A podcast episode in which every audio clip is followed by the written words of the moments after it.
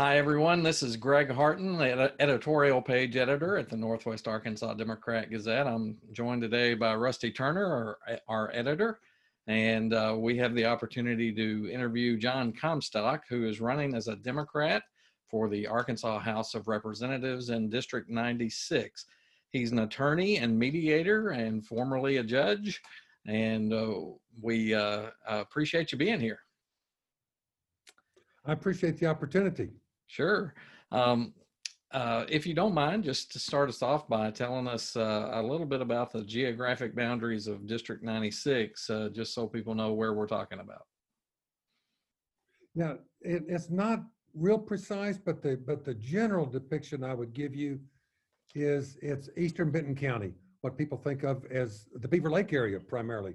But if you were in downtown Rogers on Second Street, and if you took Second Street, and it's not literally all the way, but go north to the Washington, I mean, south to the Washington County line, um, going up to 71B, part of that way, and then coming back down towards Second Street again, and keep going out through Lowell, and and uh, going uh, north uh, out US uh, Highway 62 down Second Street again towards uh, the Missouri line.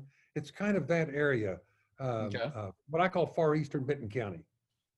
All right. So you a lot of Beaver Lake in there. Almost all of Beaver Lake, as far as I can tell. Okay. All right. Well, uh, just first thing, could you just uh, explain to us a little bit about what thought process you went through as far as deciding why you wanted to run, and uh, and then if you get elected, uh, what you would like to do with the two years that the voters uh, give you? Yeah. Well, well, primarily, what I have always done my entire professional career is to be an advocate for others. Um, and, and I was an attorney for, or a private attorney for my first 18 years. Then I came to work for Walmart in 1994, and I was an in-house attorney for, for about 18 years. And then I got the opportunity to be a circuit court judge for a little less than two years here in Benton County. I had a felony criminal docket. And since January of 13, I really have done maybe three things. Uh, one, I've taught conflict resolution at the University of Arkansas School of Law five or six semesters, uh, two courses a semester, spring and fall. And, and last spring was my last time to teach at this point. And then I started a mediation practice, Comstock Conflict Resolution Services, where I get hired by attorneys and their clients to help them settle disputes my whole career has been about really trying to identify stakeholders, identify people who have very contrary views about what the truth is and about what's good, what's bad. And I just work very hard at at uh, at helping those people resolve those differences. I tell I tell uh, uh, uh, parties when I come to a mediation, as I drive to the mediation that morning, I think of my role. I try to get into a frame of reference as being a peacemaker. And, and that is the role that I see as a mediator. And really, I want to take that same kind of attitude and experience to the legislature. Um, I, you ask why, um, what is it that, that motivates me to run?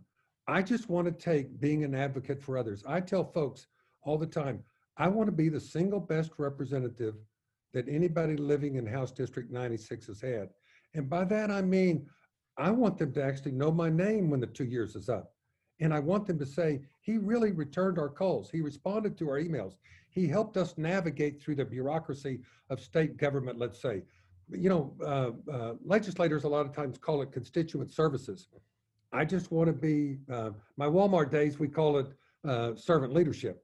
But I want to just, I, I want to enforce that in the role of a legislator and um, really be an advocate for people as they deal with different you know, governmental state agency issues.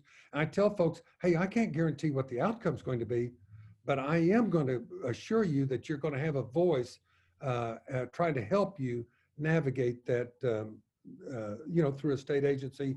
Some people call it bureaucracy.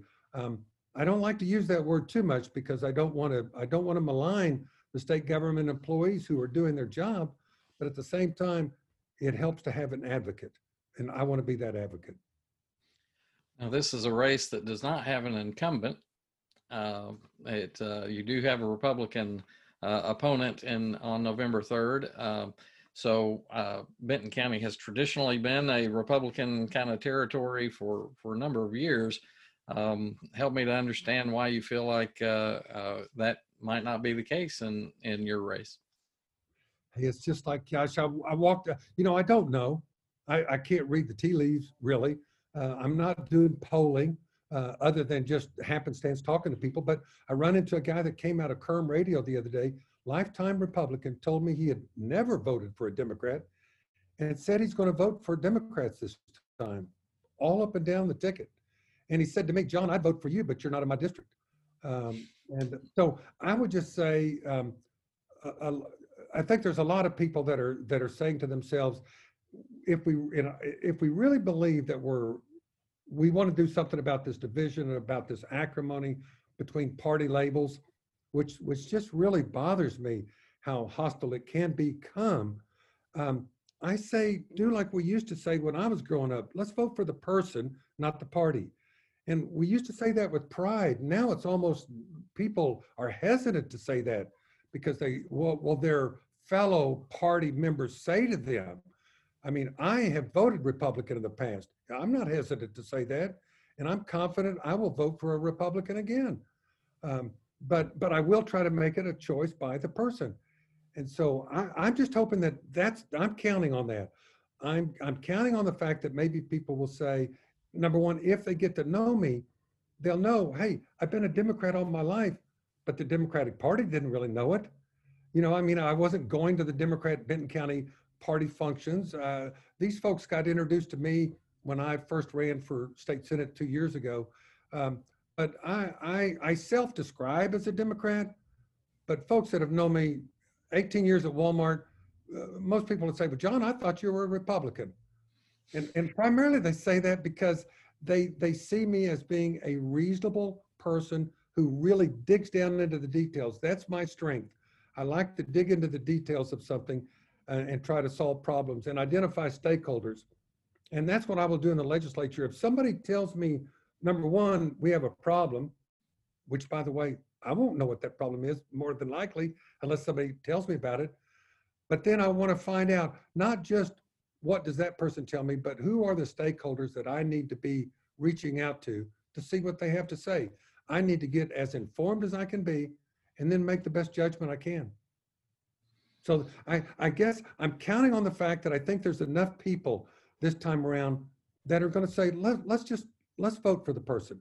And if they know me, I think they're going to be willing to give me a shot. So, are there uh, particular issues that you would anticipate coming up in the next uh, two-year cycle uh, that you would be in this office if you get elected? Um, that that you bring some something to the table on that uh, that you think voters need to know about?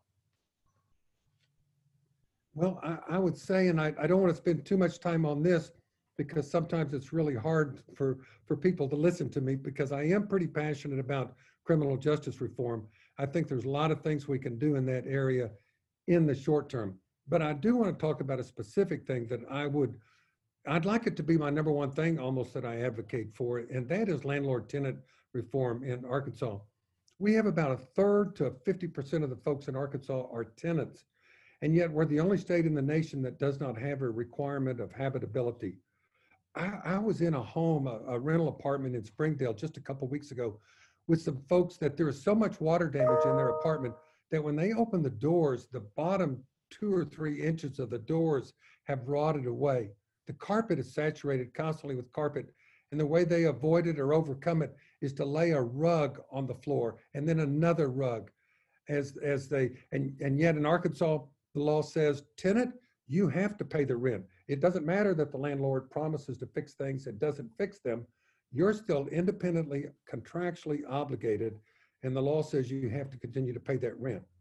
I just I, I want to ref, I want to work for for helping tenants actually get a fair shake. All right. Um, Judge, tell me a little bit about your evaluation of the state's response to the COVID 19 pandemic. Um, tell us what you think about how things have gone, and also tell us if you would have liked to have seen things done differently, what are those things?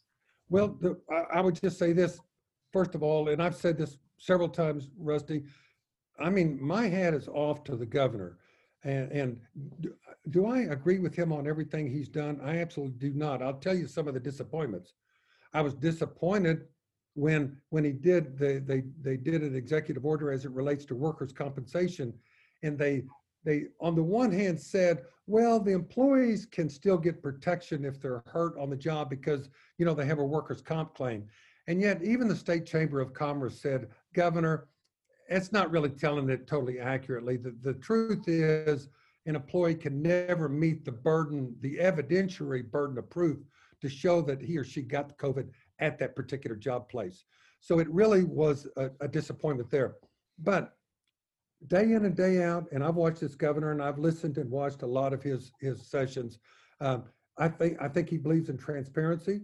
I, I don't think he's handled, let, us say the, uh, the, the reporting of the prisoner uh, uh, illnesses for a period of time. I was disappointed that there wasn't more attention given and aggressive action taken to, to ward that off on the front side.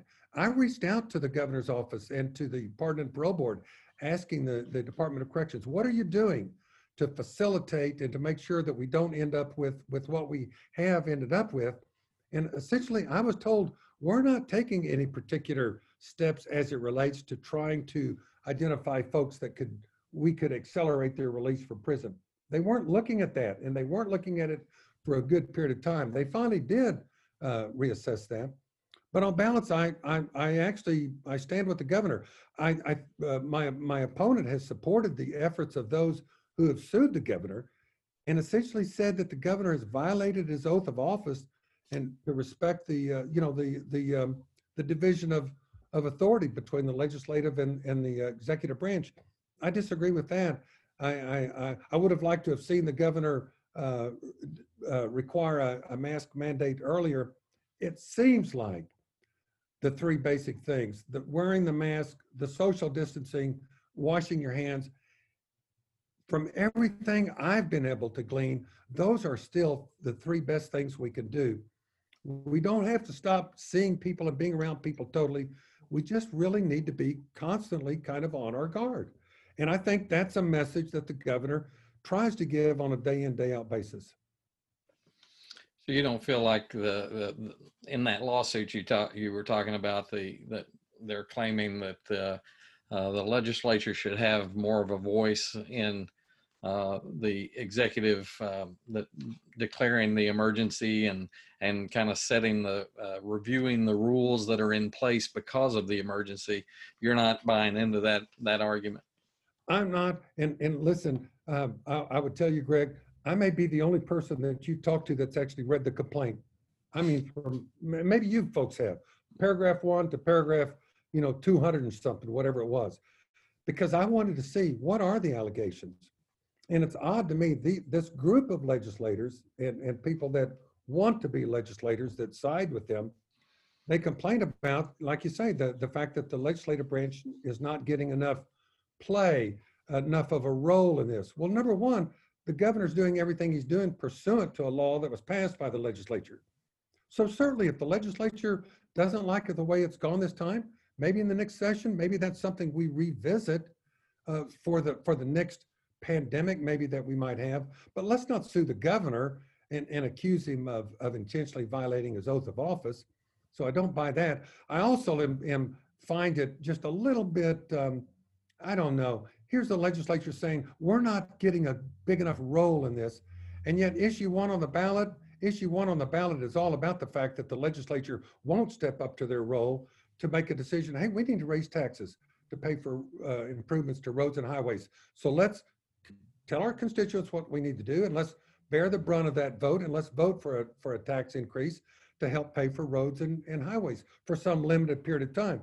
No, they want to dump it off on issue one and put it on the backs of the citizens uh, to vote for a permanent tax.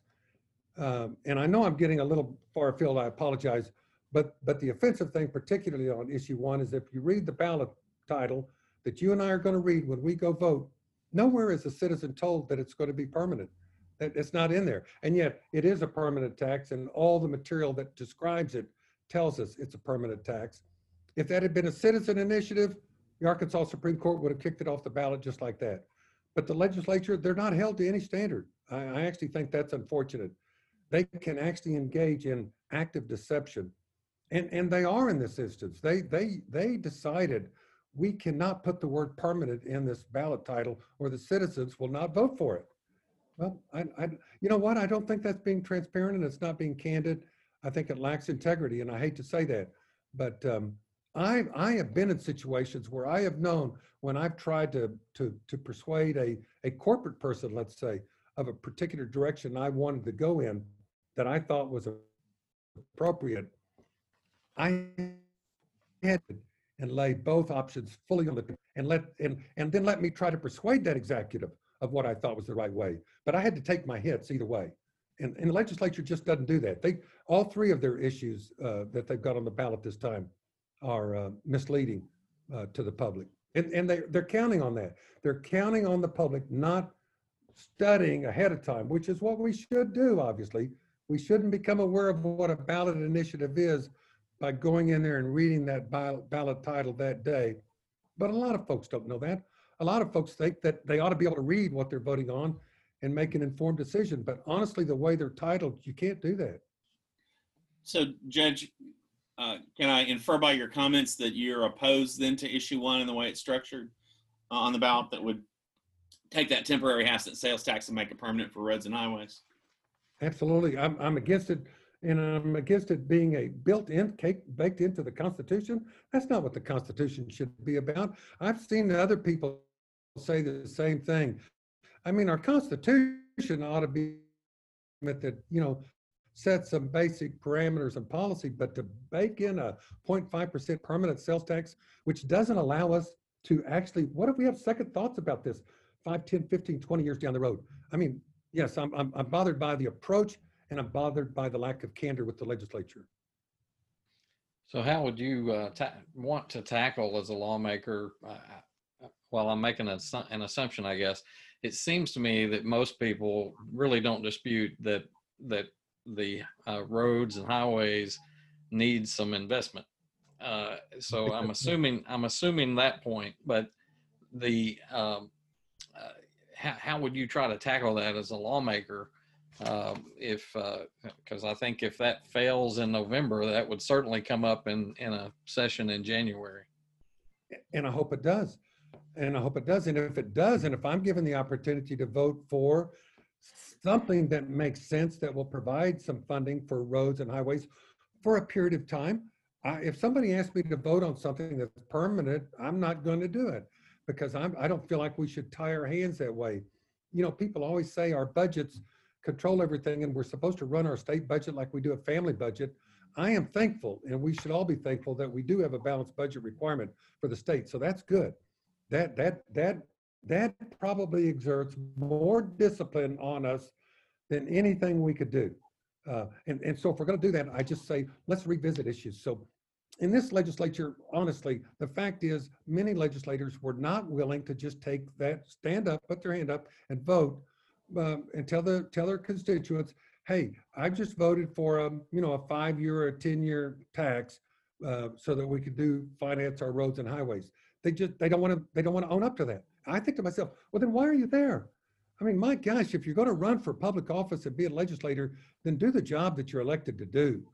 But don't run from the biggest challenge that you've got. And highways and roads are a big part of the challenge of you know of, of being a legislator. That's and, and, and the proof is in the pudding in the fact that these guys have shoved it off to the citizens because they they're not willing to make that call themselves.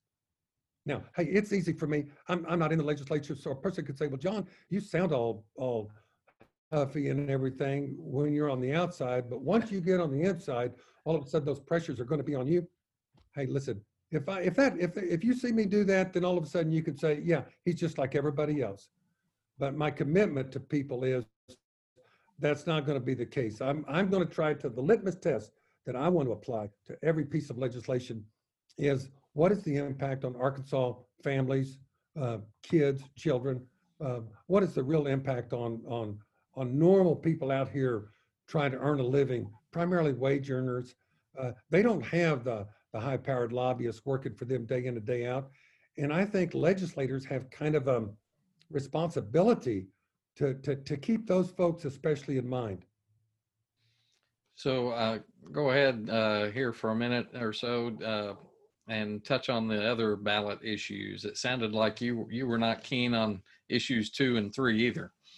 I mean, I, and, and listen, I did a interview with the Chamber of Commerce the other day and I was telling them, man, I'm sorry, I know you folks support, uh, I think they may support them all. They, they definitely support, I believe, one and three. Um, uh, and if I could just jump to three for a moment, because that, that's, that, that just adds insult to injury in my mind. Here we, number one, wanting the citizens to, to vote on issue one, impose a permanent tax. And at the same time, issue three is going to hamstring the citizens' ability to ever come back and, and have a second thought about it. Because issue three is all about making it harder to have a citizen-initiated uh, law. Now, yes, they're imposing a couple little obstacles even for the legislature, but not much. Uh, most of the obstacles that they're coming up with are going to be for citizen-led acts. And what's so offensive about that? How many citizen issues are we going to vote on in November 3rd? None. And yet there's three or four that got, that got the signatures, that, that, that, that did all that work and got things submitted to the Secretary of State. But they've been kicked off the ballot for one reason or another because of already the obstacles and the legal hurdles that we put in their place. They've just tripled it. They've quadrupled it.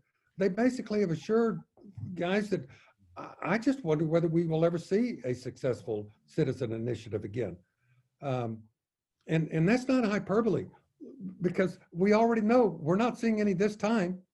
And it's all these technical rules that have to be met that, that people have to cross those Ts and dot those Is that the legislature is totally shielded from. It's like they can, they can just, anyway, bottom line is, I don't like it for the reason that um, it's the one opportunity we get in this state to pass citizen initiated laws. And they want to even make it harder when it's already extremely difficult. That's that that that to me, I, I don't know what the what the motivation is of the legislature, but it's a, like the one-two punch. You're going to first pass this permanent tax, and at the same time, you have the gall to ask me to put handcuffs on myself and and not be able to have second thoughts about that in the future. It just seems to me like it was combined together. And and and and the chamber does tell me they support both of them, which I think is unfortunate.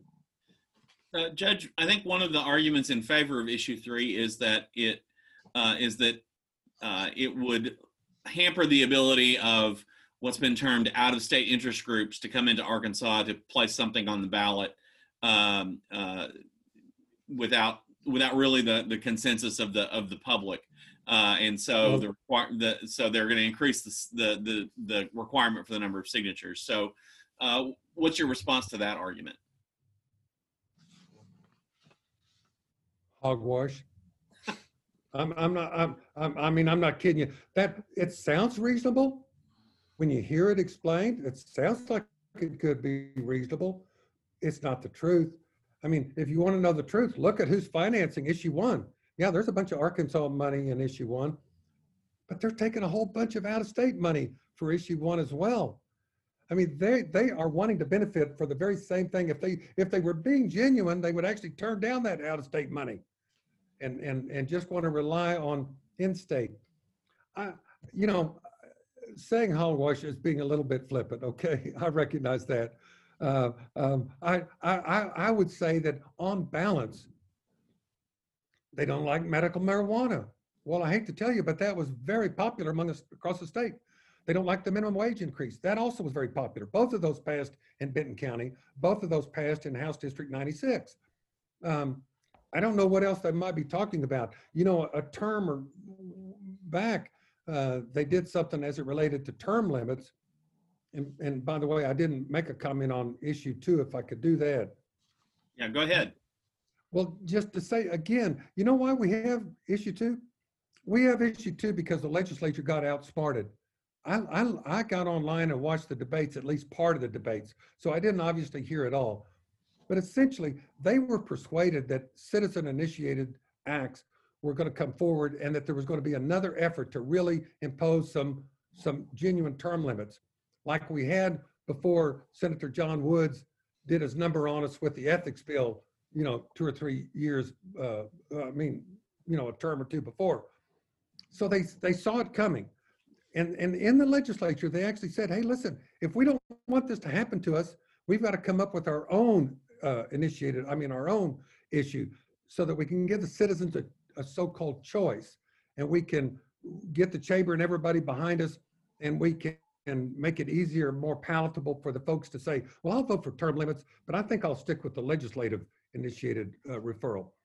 As it turns out, the citizens did not get their act together, so there is no citizen uh, referral. So now all we've got is um,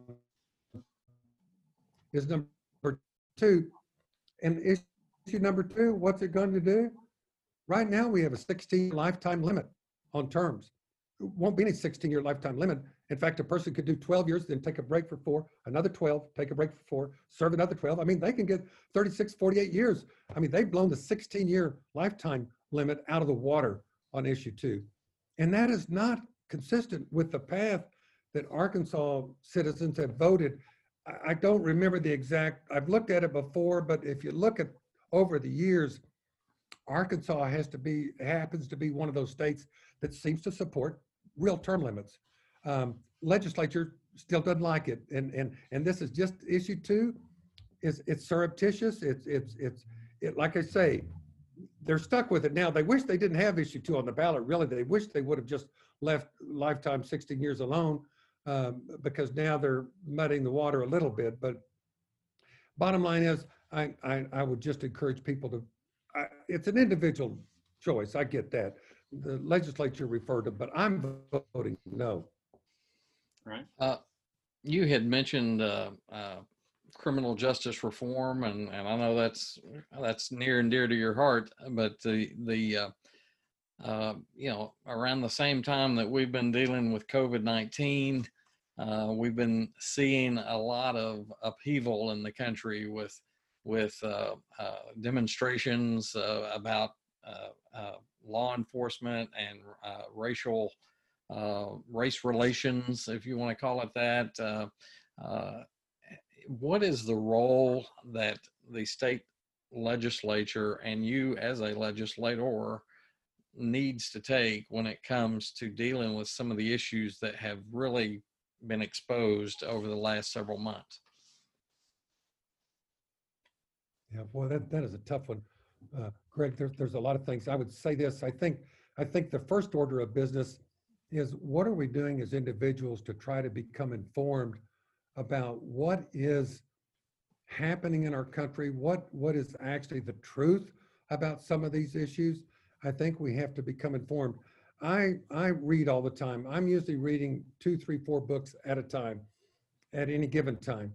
Um, and one of them is our, books by Martin Luther King Jr. or rereading his speeches.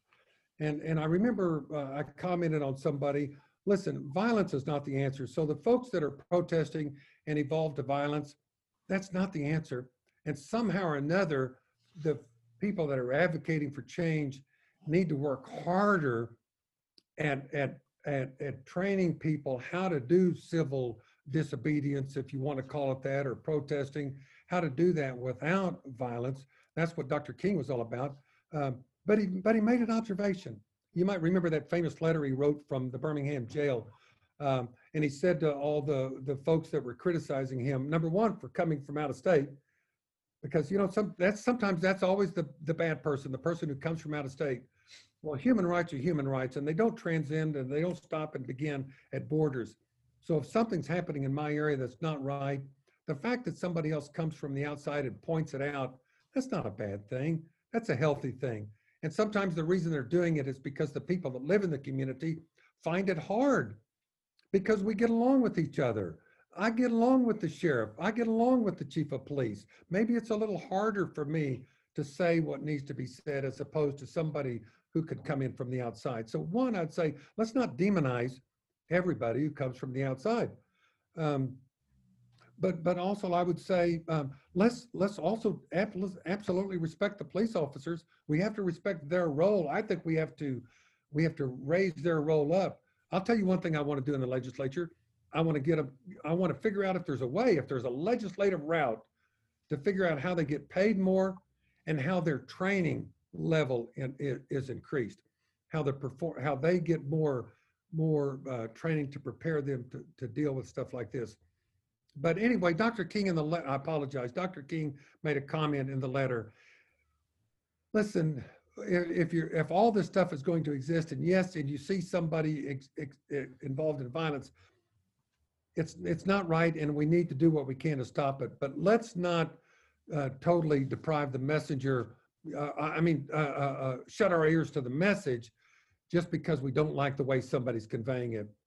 And you and I, if we don't understand what total frustration is with, uh, with a life of discrimination, to me, we're probably not educating ourselves eno- enough because people do get frustrated and we need to understand that we just need to figure out how do we reduce those pressure valves. One of the things that I would like to see in more cities is genuine community policing review uh, committees or commissions or bodies. Um, and, the- and the role that they would play would be, depend on the committee, or I'm, I'm sorry, the community. But the Department of Justice has done a wonderful study where they went out and, and looked at, uh, I want to say, um, multiples of these type community review situations, and they're very different from one city to a next to the next. But bottom line is, when they interviewed the law enforcement folks that were involved in those groups, the consistent message was they help them interact better with the community and they help the community feel a part of what's going on in their community. You know, one of the things that when I'm a mediator and I'm mediating a dispute, I'm not patting myself on the back, but I'll just be blunt with you and tell you that I regularly get lawyers and the parties who tell me they thought they had no chance of settling this dispute. And yet not only do we settle it between them, but they end up maybe shaking hands. I work on that from the first session. I ask them when we're finished, if we get this done, will you shake hands? Because I really am trying to build peace.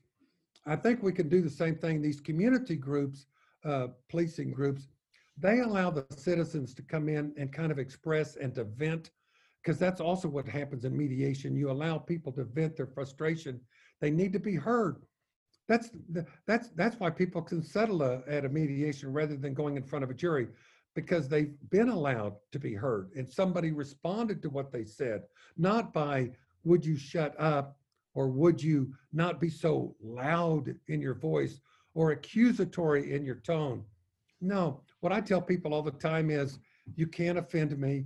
You you you can't upset me by anything you say because number one, I've been trained, and that's what I want our officers trained in too.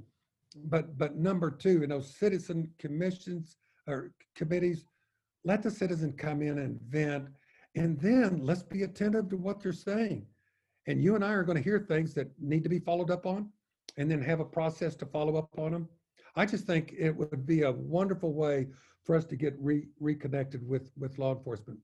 Before I came to, to Arkansas in 1984, for 10 plus years, I was the attorney who represented police officers in almost every small town in northeastern Oklahoma. Uh, Tulsa and, and Broken Arrow had their own legal departments.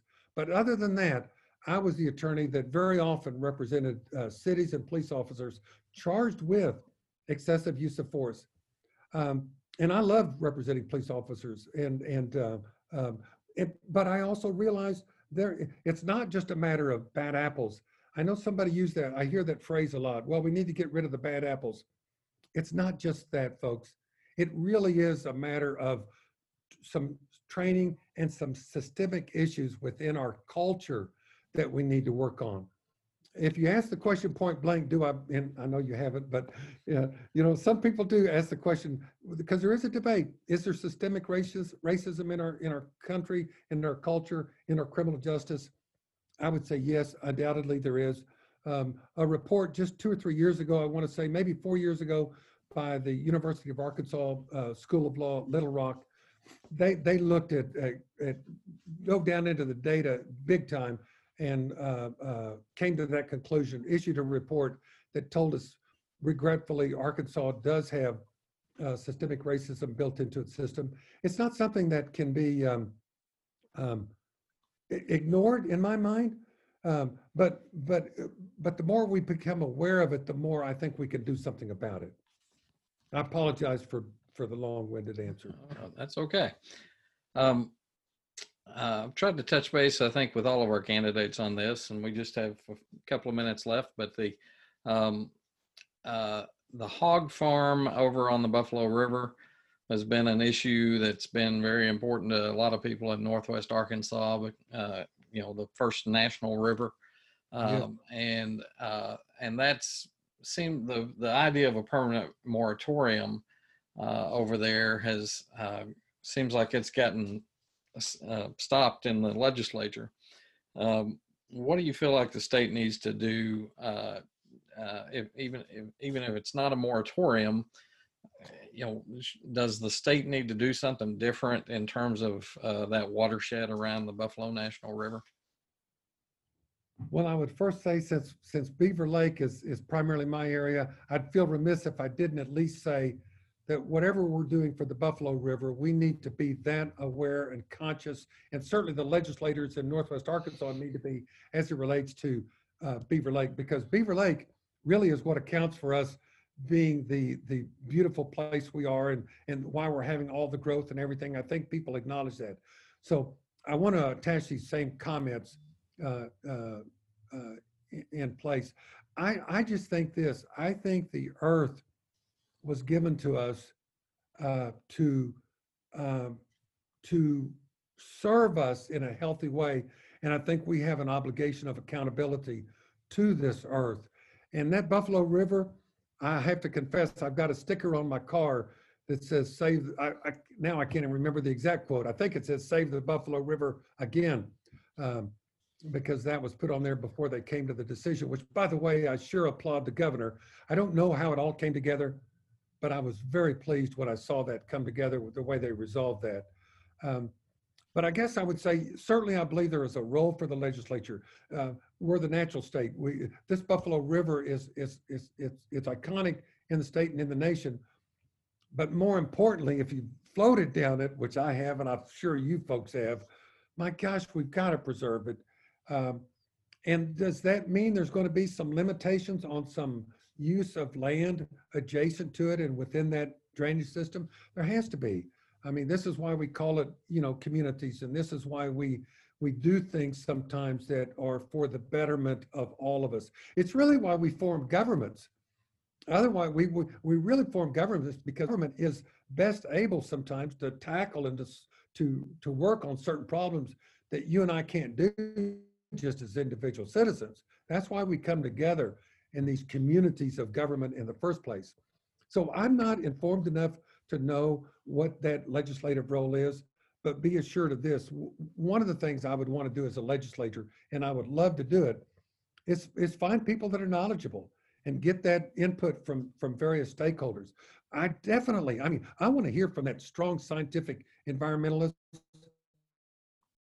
But man, I want to hear from that farmer too. Sure. I really want to hear what they're saying because we've got to figure out how do we balance uh, uh, both.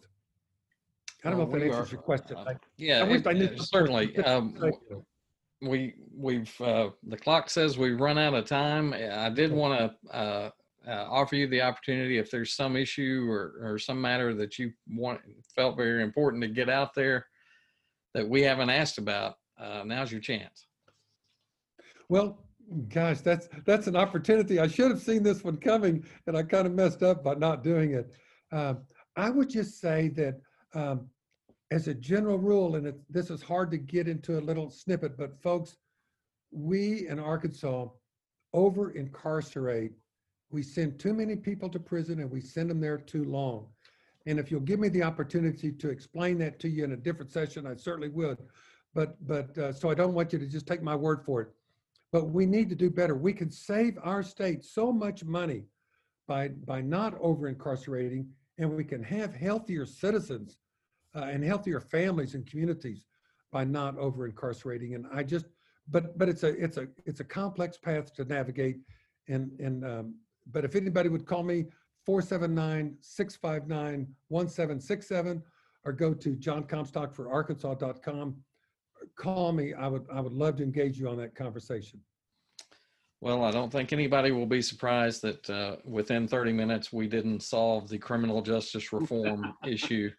Um, so I think they'll forgive us for that. But I do appreciate your time, giving us a chance to be here on uh, on uh, Zoom, and uh, uh, you know, I think maybe we had a couple couple of little glitches in there, but I don't think uh, I don't think it interrupted us too badly. So I appreciate you uh, uh, making it through all that, and uh, uh, I appreciate you. yeah, And, and I, believe it, I've been doing Zoom mediations.